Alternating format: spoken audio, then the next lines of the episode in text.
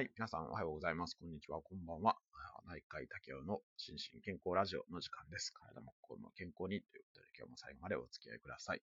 えー、今日は火曜日ですね。カマキアのお話ということで、えー、予後のお話ですね。予後にまつわるよもやま話ということでお話しさせていただきたいというふうに思います。えー、昨日までは予後予測の細かいところをお話ししようかなと思ってたんですけれども、あまり細かいところばっかり言っても、ちょっと、木を見て森を見ずみたいな状況になりそうなんで、ちょっと予後予測、予後に関するこう総論的なお話ですね。これをしてみたいなというふうに思います。えっ、ー、と、皆さん、まあ、医療関係者の方も結構いらっしゃると思いますけれども、まあ、テレビとかでもですね、えー、あなたの残された時間は、あとこれぐらいですみたいな感じで、まあ、要は余命宣告みたいなことをされていることって結構あると思うんですね。えー、これってどれぐらい正確と思いますか、皆さん。えー、例えばですね、診断の時に、えー、まあ、これよく癌のケースであると思うんですけれども、例えば何でもいいですけども、肺がんのステージ4、ステージってこう、あの病気の段階がありますけれども、そのステージ4っていう、まあ、進行した状態ですね、えー、で診断された患者さんがいたとしてですね、えー、その方に関し対して、まあ、主治医が、あ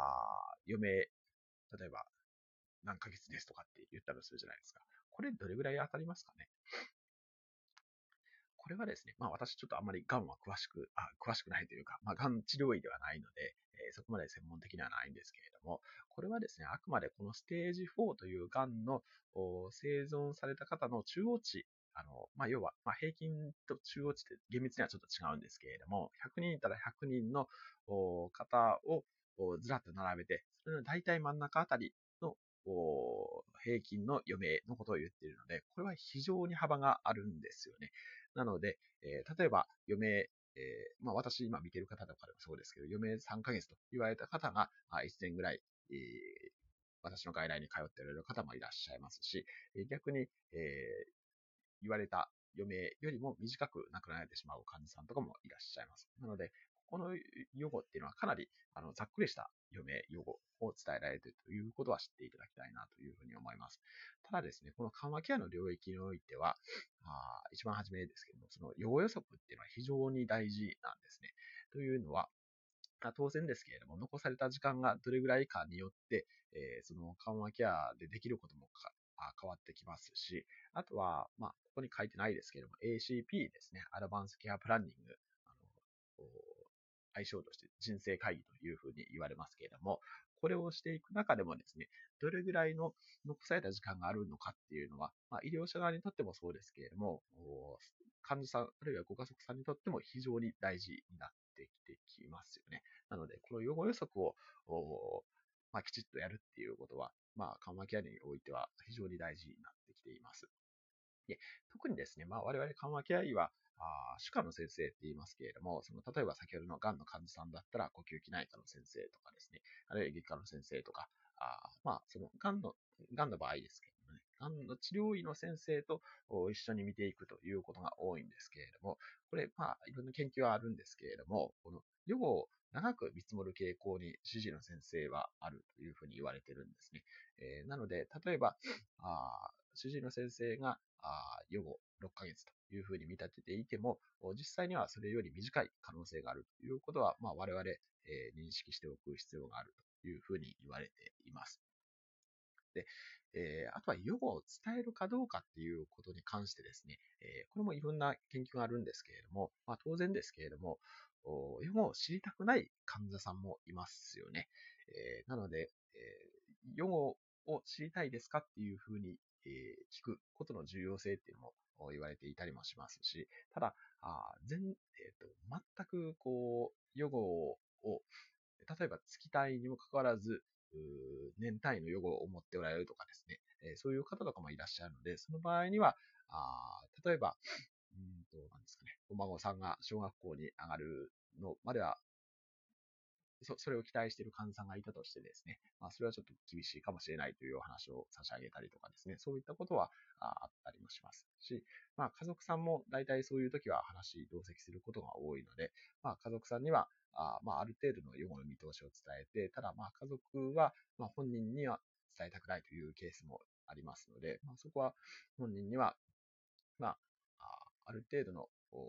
予後としてだけ伝えるというようなケースもあったりします。まあ、そんな感じで結構予後を予測する、あるいは伝えるっていうことは結構いろんな配慮が必要なんですけれども、まあ、実際にですね、じゃあ我々どういう感じで予後予測をしているかっていうことで、えー、1個リンク先を貼りましたけれども、この精霊三方原病院の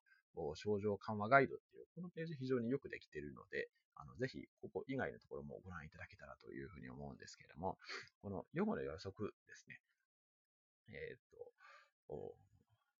のページに、え、3つのスコアが書いてあります。で、えー、1つ目はこのパップスコアですね。えー、パリアティブプログノーシススコアというふうに言いますけれども、これはですね、月単位の予後を評価するというものになります。で、この臨床的な予後予測とパフォーマンススケールですね。あと食欲、不振、呼吸困難、白血球、リンパ球っていう、この項目、6つの項目から算出される点数で、え、大体月、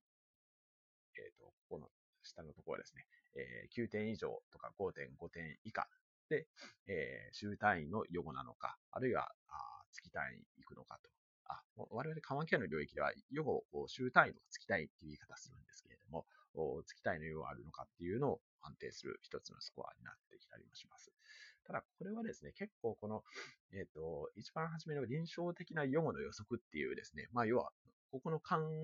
覚、まあ、主観的な感覚が間違うと大幅に点数が間違えてきます。例えばこれで、えー、3、4週というふうに、えー、加点するとですね、それだけで6.0っていうことになるので、えー、まあ、少なくとも5.5点以下にはならないわけで、そこでもう週単位の予後ということになってしまいますし、逆に、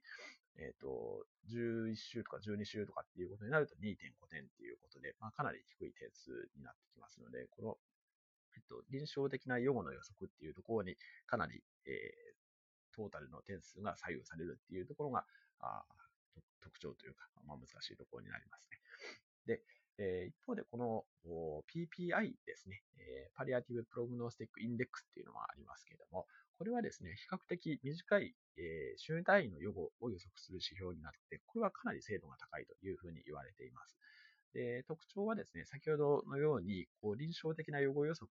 を用いないということで、えー、具体的にはこの5つの項目ですね、パリアティブ、パリアパフォーマンススケール、PPS っていうのと、あと、傾向の摂取量ですね、どれぐらい食べれているか、あと、浮腫と呼吸困難、あと、専門という、この5つの項目から計算される点数で、えー、予後を予測するということになります。で、えー、これの方が、まあ、比較的こう、客観的な指標に基づいて評価されるということと、あと、先ほどのは、あ検査データを含みましたよね。白血球とかリンパ球とかっていうのを含みましたけれども、こちらは検査の必要なくて、えー、単純にこう、いろんな症状とか、ああるいは身体診察だけで評価できるというところがメリットになってきたりします。で、あと最近ですね、えっ、ー、と、この3番目、パイプスモデルっていうのが出てきました。